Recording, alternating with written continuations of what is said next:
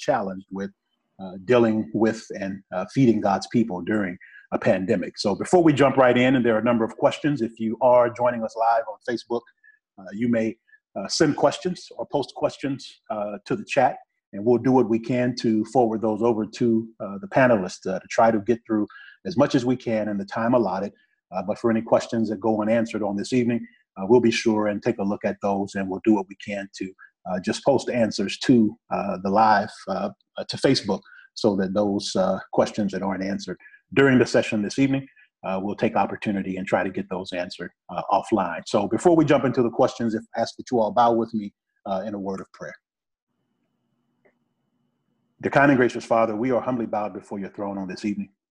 We're so thankful, dear Lord, that you have blessed us to see another beautiful day.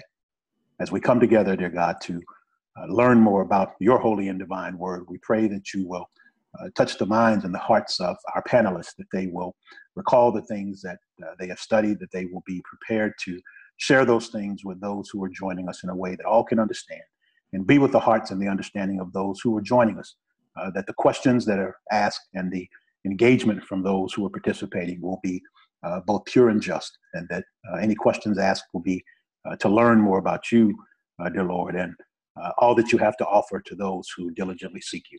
Forgive us of our sins, dear Father, and those things that we've done contrary to your will. We ask a special blessing on our land. Be with us as we are all dealing with this pandemic. Let us not lose faith. Let us continue to be strong, knowing that there's nothing that we're going through that is a surprise to you, nor anything that you are unable to take care of on our behalf. We love you and thank you for all that you do for us and ask that you will continue to watch over us and bless us and keep us and allow for us to always know and understand that any good that we are, any good that we have, any good that we do is all because of you. It's in your Son, Jesus' name, we pray and give thanks. Let us all say, Amen. Amen. Again, we want to uh, quickly introduce uh, our uh, our guests on this evening. Uh, first, we have uh, Brother Willie Williams III from the North Colony Church of Christ in Colony, Texas, where he's been laboring for uh, about 11 years. So, Brother uh, William, just wave your hand. Let them see who you are, bro. Yes, sir. We also have on our panel uh, Brother Amram Joyner, who is from the MLK Church of Christ in Wharton, Texas, where he served for a year. So, Brother Joyner, give him a wave and let them see who you are. So, uh, I'm going to jump right in with some questions. First of all, again, we want to thank you both for joining us on uh, this evening. Uh, and we have just a handful of questions. and what I will do as the facilitator is I will pose questions and I will identify which of uh, our panelists we'd like to sort of start off. And uh, obviously, for the other panelists, you may chime in with uh, additional commentary if you wish. Uh, but I will try to direct questions to you as well as take a look at the Facebook feed to see if there's anything for uh, you to uh, to chime in on. So, Brother Williams, I'm going to start with you, bro. All right, Brown. first question, yes, sir. Before we get started, can you make clear to the panel that we've been given certain questions to answer or speak on, so that our questions are geared towards the subject in which you have already studied for because I'd hate to get outside. Uh, you, yes, make sense? Okay, absolutely, you. that's fair. So let me, I will, uh, I'll frame up the questions that we are going to uh, ask, and as I mentioned, uh, as the brothers get into the answers of the questions, uh, there could be an opportunity or a need for us to uh, go a bit deeper. While we don't intend to veer far from the questions that are posed, the reality is every question in and of itself could end up having a number of elements to it that uh, we don't want to limit you, the panelist, from being able to expound on uh, the question. We intentionally kept it relatively generic, but uh, which would allow for you to uh, enlighten uh, and enrich uh, the participant as you deem appropriate. So let me quickly run through the questions, high level, that will be posed to the panelists on this evening. and so this will give those of us viewing context for the things that we will discuss this evening. The first is uh, really getting to who is the Church of Christ and how does one become a member. So we really wanted to allow the panelists to touch on the Church of Christ, who we are, uh, and how does one become a member. There are a number of uh, religious entities out in the world today, and uh, there is often confusion about uh, the difference between the Church of Christ and others. So we want to allow the panelists to speak on that this evening. The second question is uh, really getting the panelists insight on suggestions on leading and feeding a congregation through this current crisis that we're in. So there are things that, uh, as leaders, uh, as evangelists, uh, a perspective that they would have on things that uh, they can and should be doing. Also, there is the perspective of the members. You know, what uh, should we be encouraging members to do during this pandemic as well. And the third and final question is getting into the topic of baptism. Is baptism essential to salvation? Why or why not? Again, when we think about the Church of Christ and we think about some of the trends over the past several years, there has uh, risen a debate to some extent about uh, the necessity of uh, baptism. So we want to allow the panelists to speak on that this evening. So again, number one is just a general: who is the Church of Christ? Who are who is the church, and how does one become a member? Number two, suggestions on leading and feeding a congregation through this current crisis, both from a leader perspective as well as uh, from the members' perspective. And number three, uh, speaking on the uh, on baptism and uh, is it essential? Uh, so again, if I can, uh, Brother Williams, ask you to just lead us off talking about, you know, who is the Church of Christ and how does one become a member of this institution called the Church of Christ? So I'm I'm going to put uh, I'm going to hopefully address this skeleton, and hopefully Brother Amram will put the meat on it. Oh, uh, um, I want to start. In, I want to start with the vision of God, and so uh, it doesn't matter what you see today. I think this is very important before we start. When we say what is the church, matter of fact, many times when we say the word church, people immediately look at a building they immediately focus on an address. So I want to make it very, very clear the church is not an address. It's not an address and it's not a building. And so, in order for us to get a proper understanding of what the Church of Christ is, you have to go back to the vision. Now, all things begin at a vision. The Bible says, without a vision, men perish. And so, God did not do anything uh, without understanding and knowing exactly how he wanted it to operate. When God created man, he had a vision for man. Uh, when God created woman, he had a vision for woman. When God created the world, he had a vision on how it was supposed to operate. And when God built the church, uh, he had a vision for how it was going to operate. So I want to start in Isaiah chapter 2. And Isaiah chapter 2 talks about the vision before it was manifested so it, before anybody could ever see what church was what is church or go to a place or whatever uh, the phrases that we use today in isaiah chapter 2 god gives his vision. And so whatever we talk about from this point forward has to fit the vision. If it doesn't fit the vision then it's not the church of christ. So what we're about to read in isaiah chapter 2 is the church of christ. And so, uh, like I said it earlier, I'm, I'm going to hopefully uh, put a skeleton, and I know uh, uh, Brother Amram will come in and add pieces to it. In verse 2, Isaiah chapter 2 and verse 2, and it shall come to pass in the last days that the mountain of the Lord's house shall be prepared or established in the top of the mountains and shall be exalted above the hills and all nations shall flow unto it. And so it is in the vision of God that his house would be prepared, established, and he envisions all people flowing unto a house he prepared. Verse uh, 3 And many people, I want to emphasize that, many people shall go and say, Come ye, let us go to the mountain of the Lord, to the house of the God of Jacob, and he will teach us his ways. We will walk in his paths. For out of Zion shall go forth the law, the word of the Lord from Jerusalem. So, what I also get from the vision of God is that not only will he have an exalted house that is prepared, but he also envisions many nations so, one thing that I understand also about the Church of Christ, it is not just one nationality, it is not just Jew, but it's Jew and Gentile and all races. God envisioned when he when he thought about the church that all nations would come to his house. Uh, regardless of what the religious state is at this time, his vision, God's vision is all nations are coming to my house. And in verse 3, many people shall go and say, Come ye, let us go to the mountain, the house of the Lord. So there will be invitation.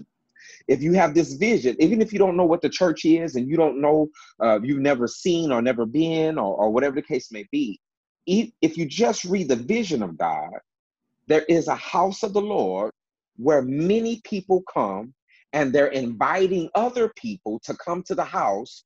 And the question is, what's happening in the house?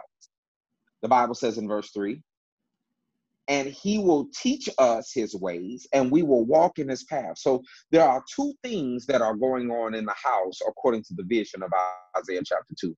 Number one, there is teaching that is going on. And that teaching does not come from man, and that teaching does not come from society, that teaching or nature, that teaching comes from God. So, what's happening in the house that's exalted, that all nations are flowing to it, is that people are being taught the lessons and law of God. The second thing that's happening in the house is that the Bible says, and we will walk in his paths. Not only are they being taught, but their behavior is changing. They're being taught and they're walking with God. Their lifestyle is changing. Uh, their, their, their decisions are changing. And so this is the vision that we get uh, from Isaiah chapter 2. There are, there are many other scriptures that I can go to uh, as far as Old Testament that points to what the church looks like.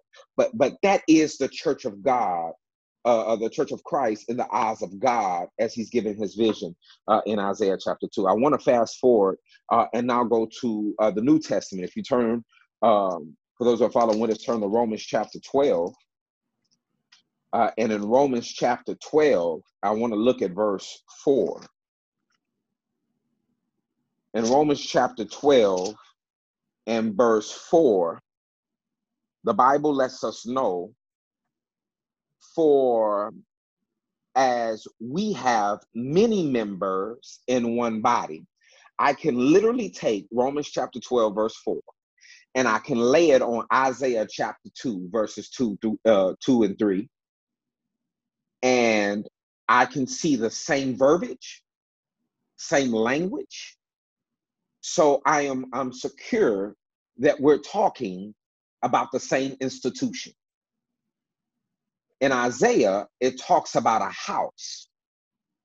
Hebrews also talks about a house, but also in Romans, it also talks about a body and it says many members, uses the same language as Isaiah, many members in one body. We understand, according to Ephesians chapter 1, uh, verses uh, 20 uh, and 21 and 22, uh, that uh, the body refer, uh, refers to as the church, and the church also refers to as the body. So we understand, and we should understand, that the body and the church is used interchangeably. So as I read this in Romans chapter 12, verse 4, there are a lot of members. So when we talk about what is the church of Christ, the church of Christ is not a it, it's people. It's an organism. And all of the people are in one place. That's one thing we also understand. So the church of Christ has many members in one spiritual place. And the Bible lets us know um, in at the end of verse 4 and all members have not uh, uh, the same office. So we, being many, are one body in Christ, and every one members one of another. The Bible lets us know that the church of Christ is also connected. So these are not uh, mem- these are not people that are in the house or in the body that have no connection the Bible lets us know uh, that they are members one of another. So we are bound together. So the church of Christ is an institution prepared by God. And it has been, and it is a house that that houses many people that number one are taught are taught the doctrine of God, and number two live according to the doctrine of God. So if anyone does not adhere, notice I'm not talking about a building. If anyone does not adhere to the teachings of Jesus Christ and follow the teachings of Jesus Christ, and you're not abiding with the other members that follow that teaching, that's not the church of I want to say that again. Anybody that does not and have not been taught the teachings of Jesus Christ. And anyone that does not walk and abide in the teachings of Christ. And, and also do not abide in the same spiritual place as the other members. That's not the church of Christ. The church of Christ is the body of Christ with many members all being taught the teachings of Jesus Christ and walking in his ways. The last point, and I'll pass it on. And I know he'll add others to it. So I want to, this is an alley oop for those of you who watching. If you don't know, this is an alley oop. Uh, and for those of you who may be watching, there are many other scriptures and ways that we can actually come at this. But I, hopefully, I wanted to set that foundation. Uh, the second part of that question was what constitutes a member, uh, constitutes a person to be a member uh, of the Church of Christ? And so I want to state this real quick, uh, quick, and I'll pass this on. Um, I want to look at Matthew chapter 26.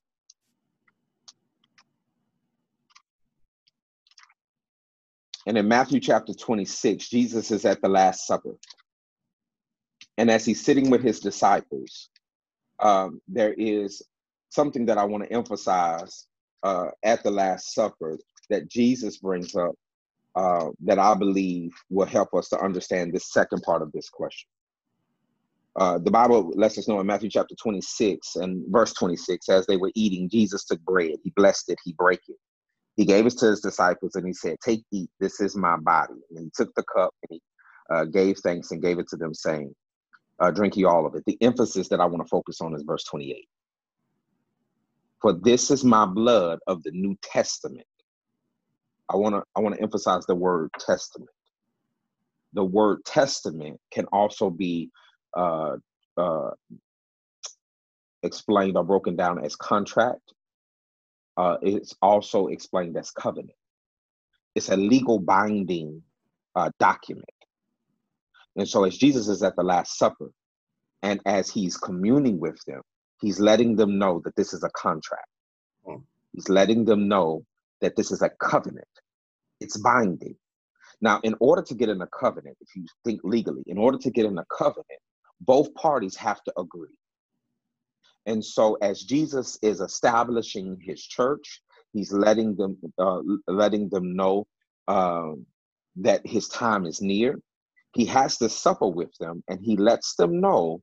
And he he he brings the cup, and he says this in verse twenty: "This is the blood of the New Testament, which is shed for many for the removal of sin. And so uh, they, in order to participate in the kingdom of Jesus Christ, you have to sign the contract. And the contract, there's blood in it. Uh, I wanna I wanna reference uh, Revelation chapter 1 and verse 5, the Bible says Jesus has washed us in his own blood. Uh, if you look at Romans chapter 6, uh, in order to become a member of the church of Christ, one would have to come in contact with the blood. So I, I want to set that up. So here's a, here's a here's a different way to ask somebody if they're a member of the Church of Christ have you come in contact with the blood. Because that's the contract, that's the covenant, that's the testament. Matter of fact, when you look at your Bible and it's divided, there's an old covenant and there's a new covenant. That new covenant has blood in it. That contract has blood in it. The reason why we don't follow the Old Testament and the New Testament at the same time, because they are two different contracts that you cannot operate at the same time. And so the New Testament is a new contract that is sealed with blood. And in order for you to participate in the house with many members with this teaching and walking with God is you have to come in contact with the blood. Now, at what point did you come in contact with the blood? Now, here's something very clear. And then he, uh, Brother Amram's finna dunk it. You cannot come in contact with the blood by prayer. You cannot come into the contact, uh, co- uh, come in contact with the blood by giving. You cannot come in contact with the blood by singing. You cannot come in contact with the blood by hear, hearing the gospel. If you hear the gospel and you're sitting in your seat, or you're sitting at home, or you're sitting in a pew, and you hear the gospel, you do not come in contact with the blood. You do not come in contact with the blood by doing good acts and deeds in your community. You come in contact with the blood by the full obedience of the gospel. And we'll get to baptism and all that later, but uh, that's in baptism. Outside of that, then what you have is you have an unsigned contract of heaven. I'm not saying that God doesn't want to give you heaven and God does not want to make you a part of his church. It's just unsigned. The only way that it's signed is if you come in contact with the blood, and that's through the obedience of baptism and, and the full obedience of obeying the gospel, including baptism. So I'll pass that, pass that on. All right, my brother. This so brother Joyner. He said this was a, a alley oop. He must have yeah, tossed it from half court, right? It's, a slam dunk. but he did a beautiful job. I, you know, just kind of uh, piggybacking off what he said in terms of the Church of Christ uh, is a people. In the book of Ephesians, and I want to deal with the phrase of if the Church of Christ is a group of people, it's a called out uh, group of people. In the book of Ephesians, uh, the Apostle Paul was writing to the saints there, and in chapters 1, 2, and 3, he points out all the spiritual blessings that believers in Christ have. Then in chapters 4, 5, and 6, at least 4, 5, 6, 1 through 9, he tells them in, in order to show appreciation for those blessings outlined in chapters 1, 2, and 3, they are to walk worthy. However, what you're interested in in chapter 1, verse 3, he says, Blessed be the God and Father of our Lord Jesus Christ, who has blessed us with all spiritual blessings. Now, that word blessed is a very interesting word because it's twofold in meaning. Number one, it means one who is inherently worthy of praise. This word blessed is mentioned seven times in the New Testament in reference to God and God only. And here's why because whenever it's referenced, or when it's referenced, it suggests that uh, one who is inherently worthy of praise. In other words, if God did nothing for us, right? If God sent us all to hell tomorrow, still, God is worthy to be praised. But on top of that, it also means to to to to endow one with the ability to be successful. Kind of like in Genesis chapter one, when God blessed them and said, "Be fruitful and multiply," gave them the ability to produce more. So in chapter one, Paul is simply saying that this group of people that in terms of this Christian race, God blessed us, God blessed Christians with the things they would need to be successful in this race. Remember, the Church of Christ is a group of people.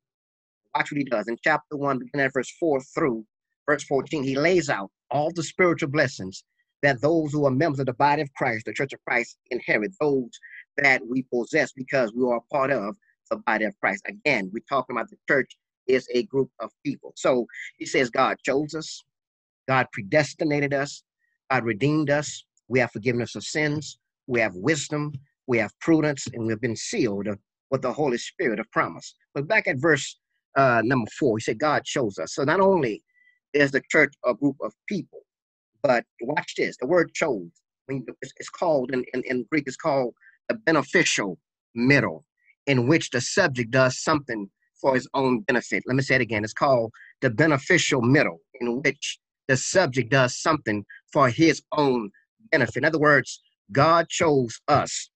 God chose Christians. God chose the church so that we can do something for his benefit. God uh, is in the, is in business. And because God is in business, the Church of Christ need to be in business. Let me explain that. Not only are we a people, but we're in business. And here's our business. Our business is to turn around and praise God. He chose us for this benefit so that we in turn praise and worship his holy name. So who are the Church of Christ? We are a group of people who believe that we're in the business of praising and worshiping our God because he chose us for his benefit and for his purpose. Thank you, brothers, very much for uh, uh, for helping uh, clarify and helping share uh, insight uh, for those who are uh, members of the body. It's, it's, always good for us to be reminded and refreshed. I'll see you, brother Williams. I'll get to you before we move on, and also for those who are not members to understand a little more clearly about who the church is and the distinction that this we're not talking about a building, brick and mortar, but we're talking about individuals who have uh, been baptized and who uh, follow the tenets of Uh, the new covenant that Jesus Christ purchased with his blood. Very important to uh, distinguish for uh, our listeners. Brother Williams, you had something you wanted to add? I had, I had something that was sparked in my mind. Um, and just in case anybody was wondering, sometimes people bring up the conversation of, of what about other denominations? So I, I just want to be, I just want to touch on that just shortly. You cannot have a Bible study over denomination. That's not a Bible study. If you ask me about denominations, I'm going to close my Bible because the Bible does not discuss other bodies. The Bible does not discuss other institutions. The Bible does not discuss uh, other affiliations to his body. He, the Bible lets us know that there is only one body, as we've emphasized. And so, uh, when you ask what the Church of Christ is, uh, we are not a divided group of individuals all worshiping the same God. There is only one house. There's only one house. And that house has Christ's teaching in it and the people follow those teachings. That's uh, there are some people who want to make it a little bit more complicated or whatever. That's purely what the Church of Christ is. I don't care where part of the country you go to. I don't care what race or culture you walk into.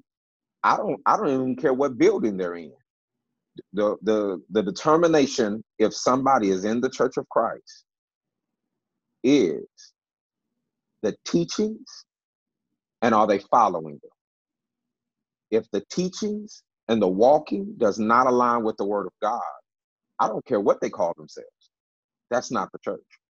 So I just wanted to drop that as well.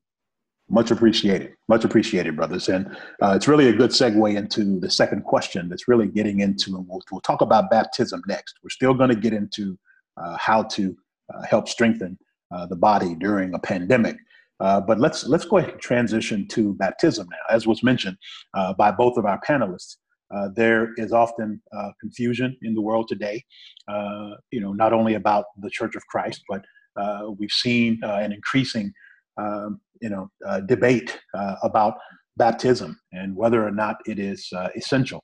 So I'll start with you, Brother Joyner, this time to right. just give us some thoughts on you know, baptism, is it essential for salvation? Why or why not? And uh, Brother Williams, I'll have you come in behind him as he, you gave him an alley oop the first question. So he's going to uh, put some, some frame up and he's going to uh, prepare it uh, for you uh, in retrospect. So we look forward to, uh, to both comments. Brother Joyner.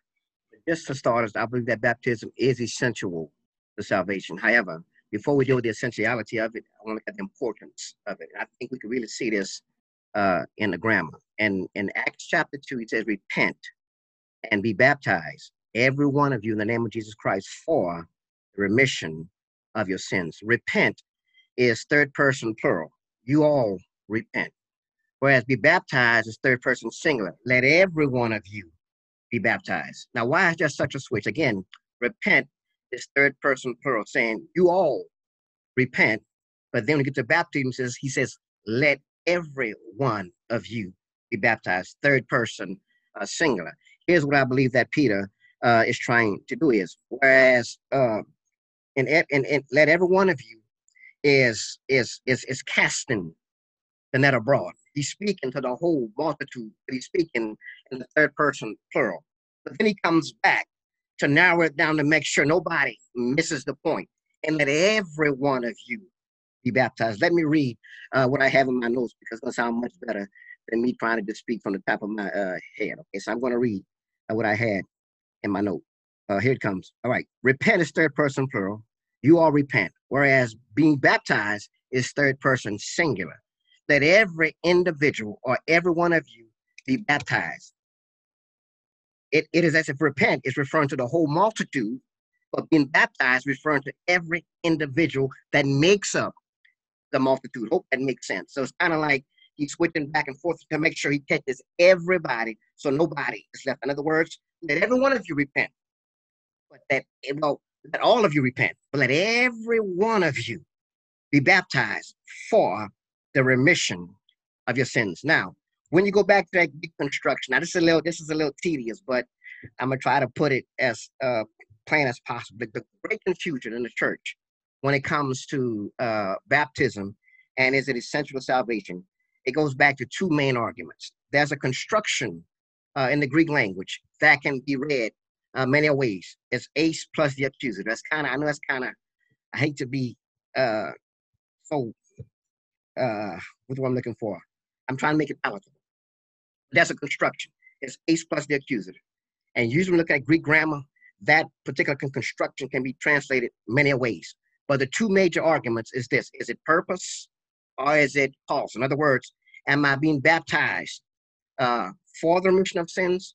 I'm being baptized because my sins have already been forgiven. That's the two major arguments that we find in terms of whether or not baptism is essential to salvation or not. Let me give you uh, some examples uh, from the English. It's like saying, I could say to, I could say to you, uh, take your driver's license exam for the purpose of being able to drive legally.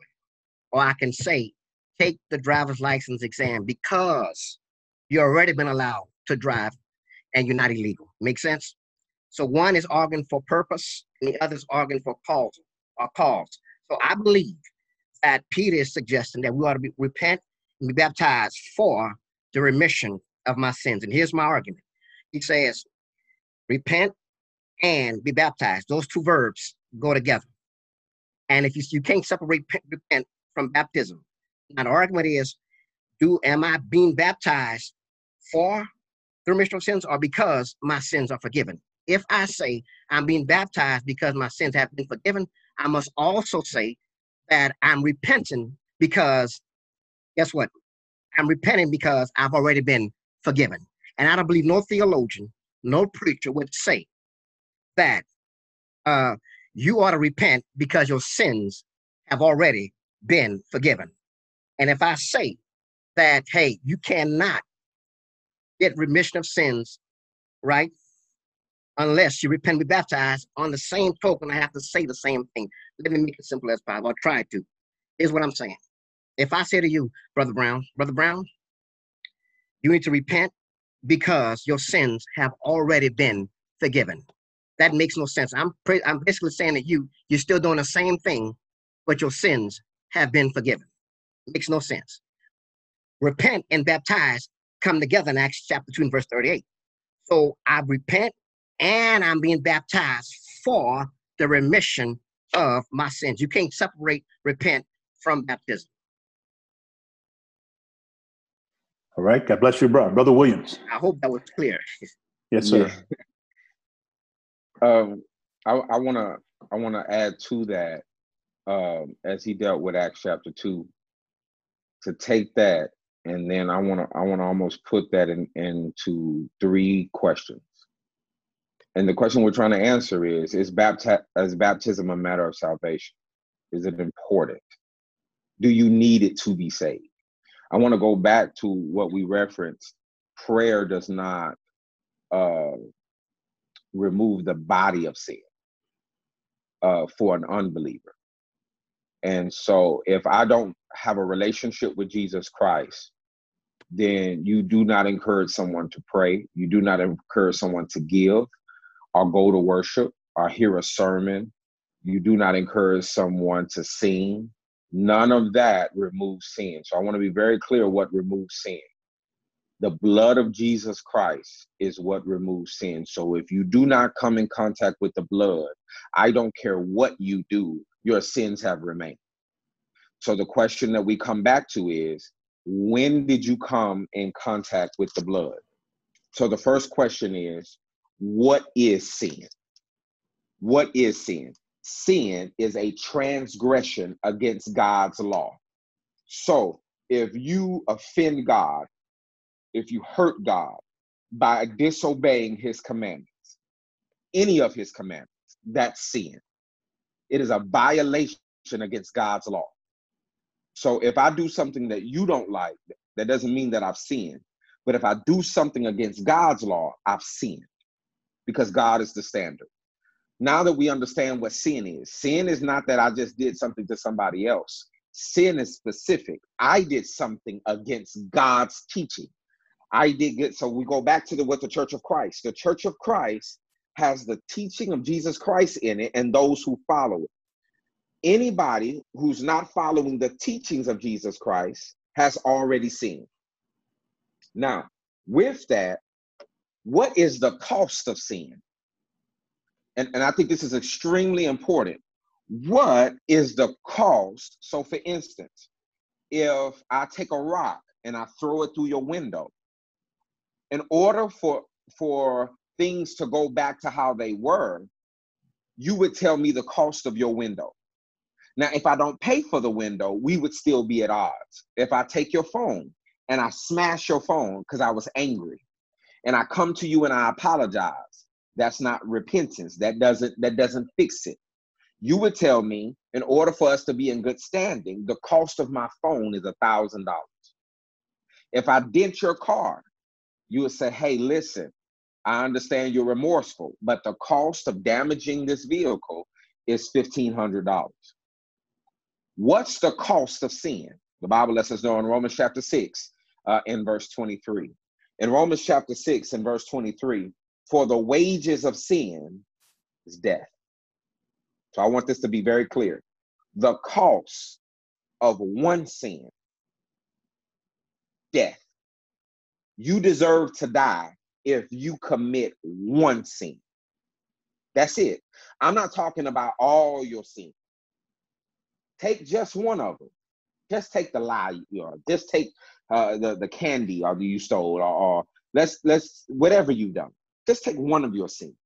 The cost of one of them to God, according to His currency, is that you owe Him your life which means death to you, It's death.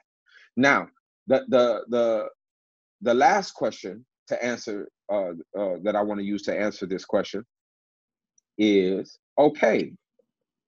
If sin is a violation against God's teaching, and if I've sinned, in order to pay that one sin off is death. The question is, what's the currency? What's the payment? What does it cost to pay sin? And so uh, the Bible lets us know in Romans chapter 6 and verse 3. Uh, uh, matter of fact, let's begin in verse 2. God forbid, how shall we that are dead to sin, live any longer therein? Know ye not that so many of us, as were baptized into Jesus Christ, were baptized into his death? The Bible lets us know in John 3:16, the God so loved the world that he gave his only begotten son in place of us. So the Bible lets us know what baptism does. You can match John 3:16 with Romans chapter 6 that Jesus gave his life, he was given for us to die for us. And the Bible lets us know that when you get baptized, you get baptized into his death. Verse 4 Therefore, we are buried with him uh, by baptism into death, that like as Christ was raised from the dead of the glory, even so we should walk in the newness of life. And so the Bible lets us know that new life comes through baptism. I don't know another way to get new life. You can you can attend a thousand worship services and hear the best preaching all over the world. You can sing with the angels. You can you can give food all over the world. You can give the clothes off your back. But until you get baptized into jesus christ that's where the blood is. It is in baptism.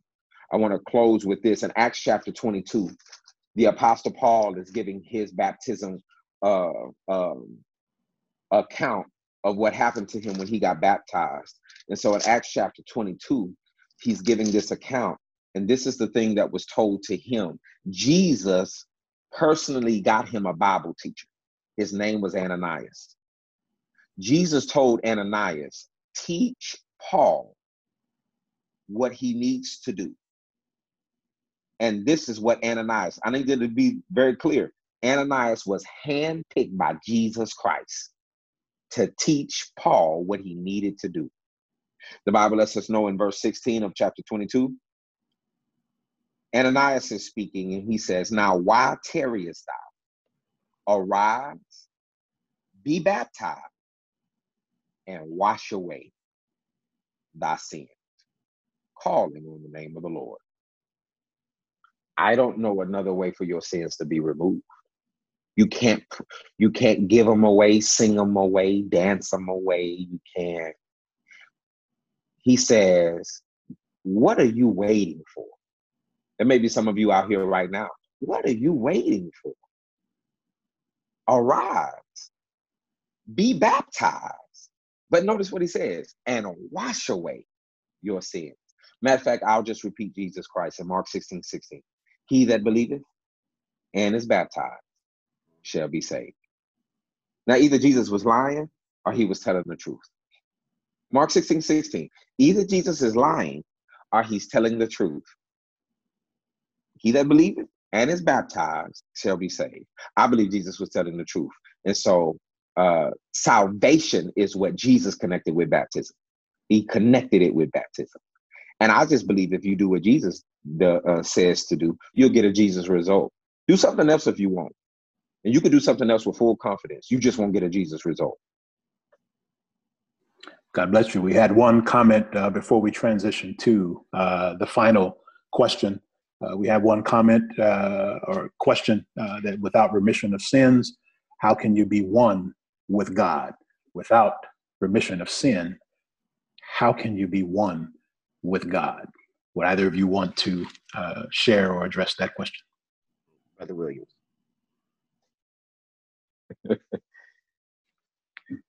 if your sins are not removed, sin is what separated us from God. So the contract is based on blood. When we take communion, every Sunday when we take communion, we're reminding ourselves of the contract. And so the purpose of the cup is not just to wash the bread down. The cup reflects the contract. So the contract, notice what Jesus says that my blood was shed for the removal of sin. Revelation chapter 1, verse 5 says, We are washed in his own blood by Jesus Christ. The Bible lets us know in Romans chapter 6 that the first time you meet Jesus Christ is in baptism. It's the first time you are spiritually connected to Jesus Christ. It is in baptism. It is not the hearing of the gospel, it is in the obedience of the gospel that you first come in contact with Jesus Christ. So the Bible lets us know that when you get in water, that is not the water that removes sin. But when you get in water, Jesus meets you there. And in his own blood, he washes you clean. With that being stated, without you being washed clean, there is no connection and oneness with God. So to answer, to, oh, sorry. Yeah. So to answer your question, no, you you cannot have union unless you have come in contact with Jesus Christ. And piggyback on what you said in the book of Romans, chapter 3, verses 23 through uh, 25, the Bible says, For all have sinned and fallen short of glory of God, being justified freely by faith, by his grace rather, through the redemption that is in Christ Jesus, whom God set forth to be the propitiation through faith in his blood to declare the righteousness for the remission of all our sins. That was the whole point of Jesus coming to die, so that through his blood he can forgive sins. And to reach that blood, one is baptized in water for the remission of his or her sins. So again, if you do not meet the blood of Jesus, you can never become one with Christ because outside, remember, even pointing back to the Old Testament, the uh, Ark of the Covenant, when God, reason why God spared Israel is when God looked down over the covenant, he didn't see the sins of the people. He saw the law, which was on top of the sins of the people, for lack of better words when Jesus, when God looks down upon Brother Jonah, he doesn't see Amram, he sees the blood. And because right. he sees the blood, he can stand me. Make sense? Amen. Appreciate it, brothers. We are uh, going to pivot now to uh, the final question over the last uh, eight or nine minutes. So, as uh, we're all very much aware, uh, we, our nation, our world has been uh, in the grasp of this coronavirus and all that it has challenged us as spiritual folk to uh, to deal with and to uh, assess how we continue to do the things that God has called us to do in spite of the challenges that we face. So I'll ask, uh, and I'll start with you, Brother Williams, on this one. Uh, we really wanted to uh, get your uh, insight on, you know, suggestions on leading and feeding a congregation through this current crisis. Right? We can look at it through the lens of an evangelist or or a leader in the church, an elder. But we could also look at it through the lens of members. You know, what what can and should leaders be doing uh, what uh, can and should members uh, be doing to ensure that God's people are being led and that they're being fed during this current crisis? Brother Williams. I'll, I'll mention three things um, through this season. Um, number one, I would I would mention wolves. Um, I'll put it on the category of wolves uh, in Acts chapter 20 and verse 29, Paul talks about it. In Matthew chapter 10 and verse 16, Jesus talks about wolves. Um, that when you're going through a pandemic and when you're going through something that has, um, you know, and there are people who have gone through pandemics uh, in their personal life last year, two years ago. You know, so you can go through something that completely just unravels your life you um, you know, we use the word pandemic as in, in reference to everybody's going through it, but sometimes you can go through your own personal pandemic. So that's the way that I'm approaching the question is that one thing that you have to be aware of is that sometimes you will, ha- you will have things that happen into your life that completely unravel you and it's outside of your control. And there are a lot of people today that are dealing with depression, sadness, their plans have been changed. Uh, that can not only happen in 2020, it, it, can happen in any year where something you were trying to do and then everything seemed like it just got shut down and all of your plans and your whole life has just been turned upside down. You have to be a, a, a you have to be careful because wolves will come.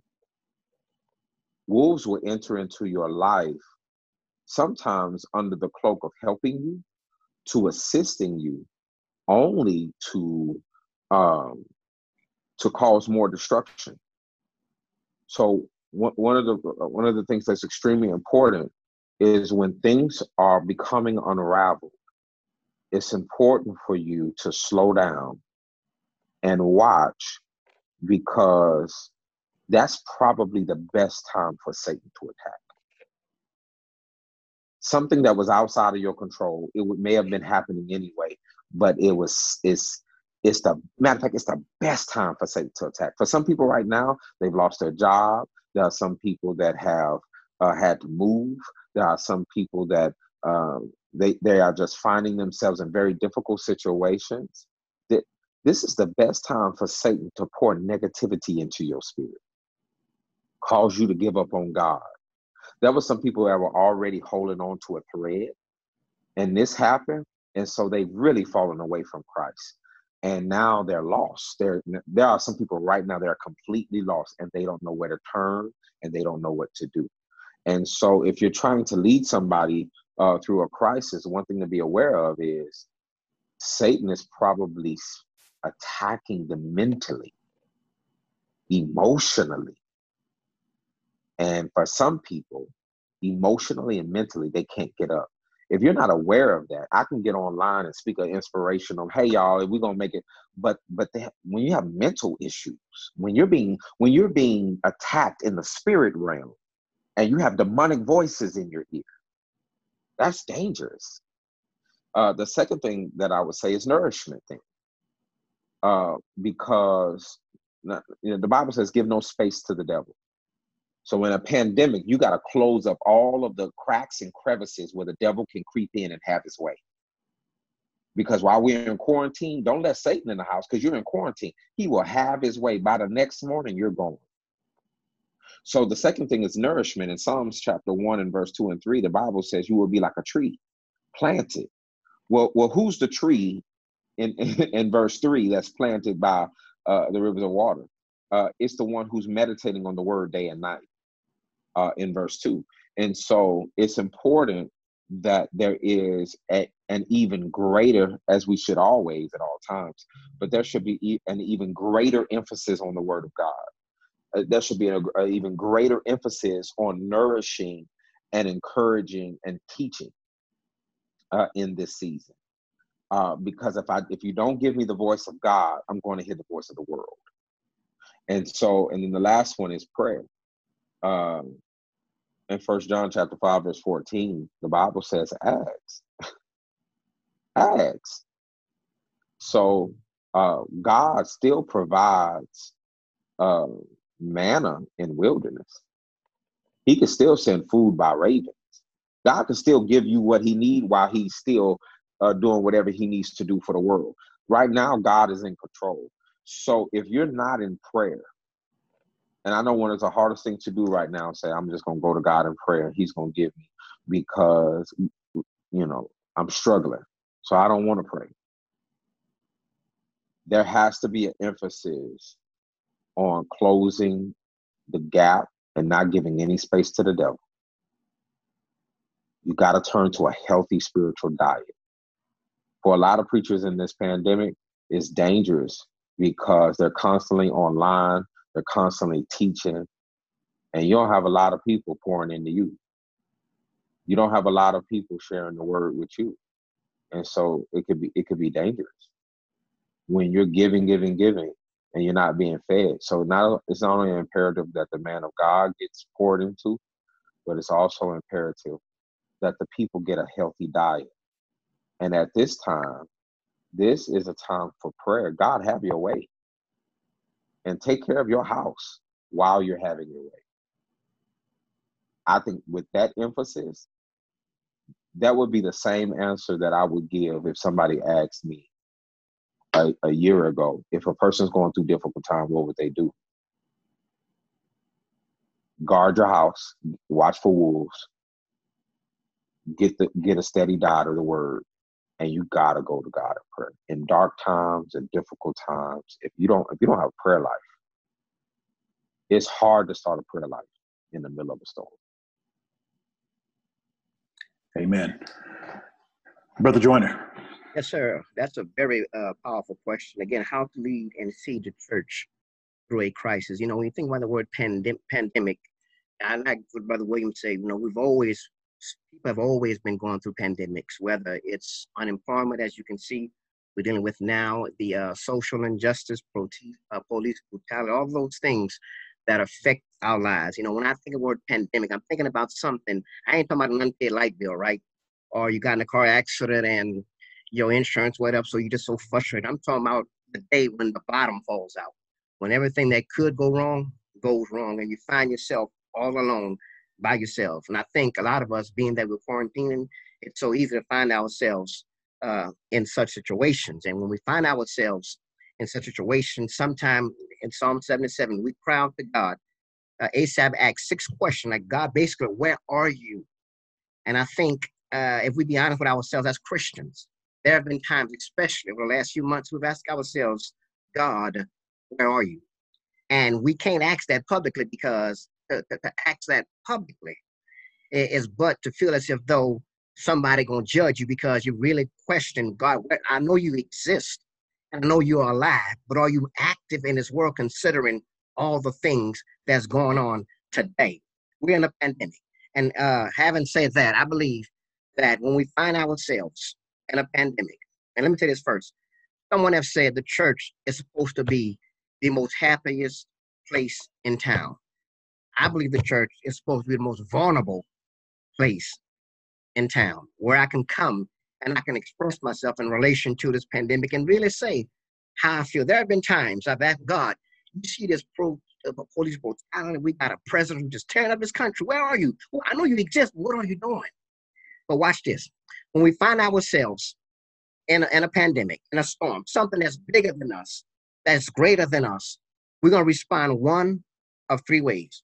Asaph teaches us this in Psalm 77. We either to take it to God, take our emotions to God, the now emotions are acted out on someone else. Let me say it again. We either to take it to God, our emotions to God, which, which is what we should do, or we're to deny emotions or act it out on someone else. There's so many Christians, even before the pandemic, who, who, who, who, who would come to church on Sundays and on the Wednesdays, but they was always unhappy, never excited about life. That's because something happened. The bottom fell out at some point. God shook their tree and their heart was broken. It was in a pandemic.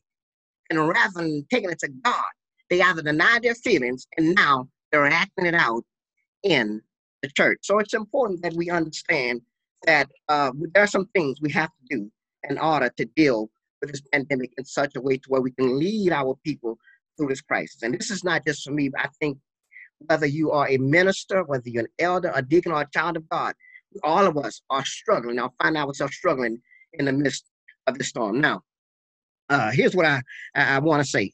Uh, as Asaph did, he, he, we should do we should do the same thing as he did in a time of crisis. Right? He did not deny his raw emotions. He did not deny how he felt.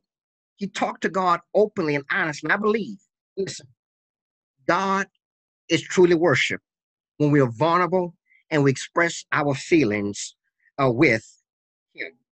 So either I'm closing. I'm not losing that much time. As I as I say, we're either gonna take it to God, we're gonna deny our emotions, or we're gonna act that out. But here's what we can do. Here's what we can do. Asaph give us a few points. I'm gonna give you two, and the listen is yours. Now, there are, there's a Hebrew word in uh Psalm chapter 77, verse 2, and it means to become, it, the word is ceased in English, but it means to become numb, right? In other words, he was in a situation that was beyond him. You ever been uh, sitting down and your leg fall asleep? And you try to get up and fall?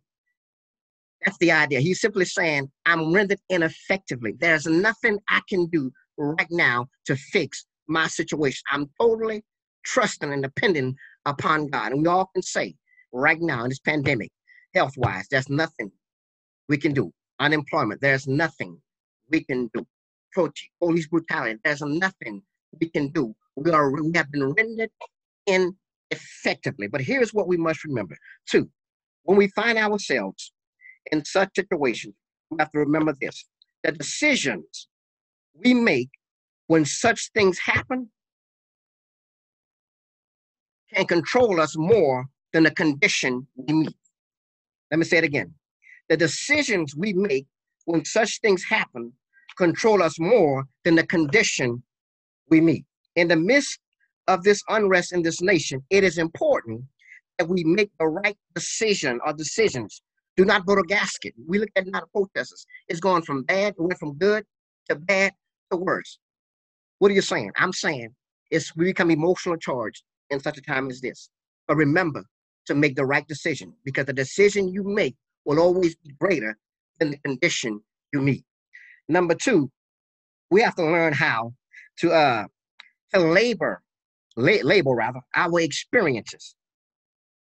Remember to label your experiences properly.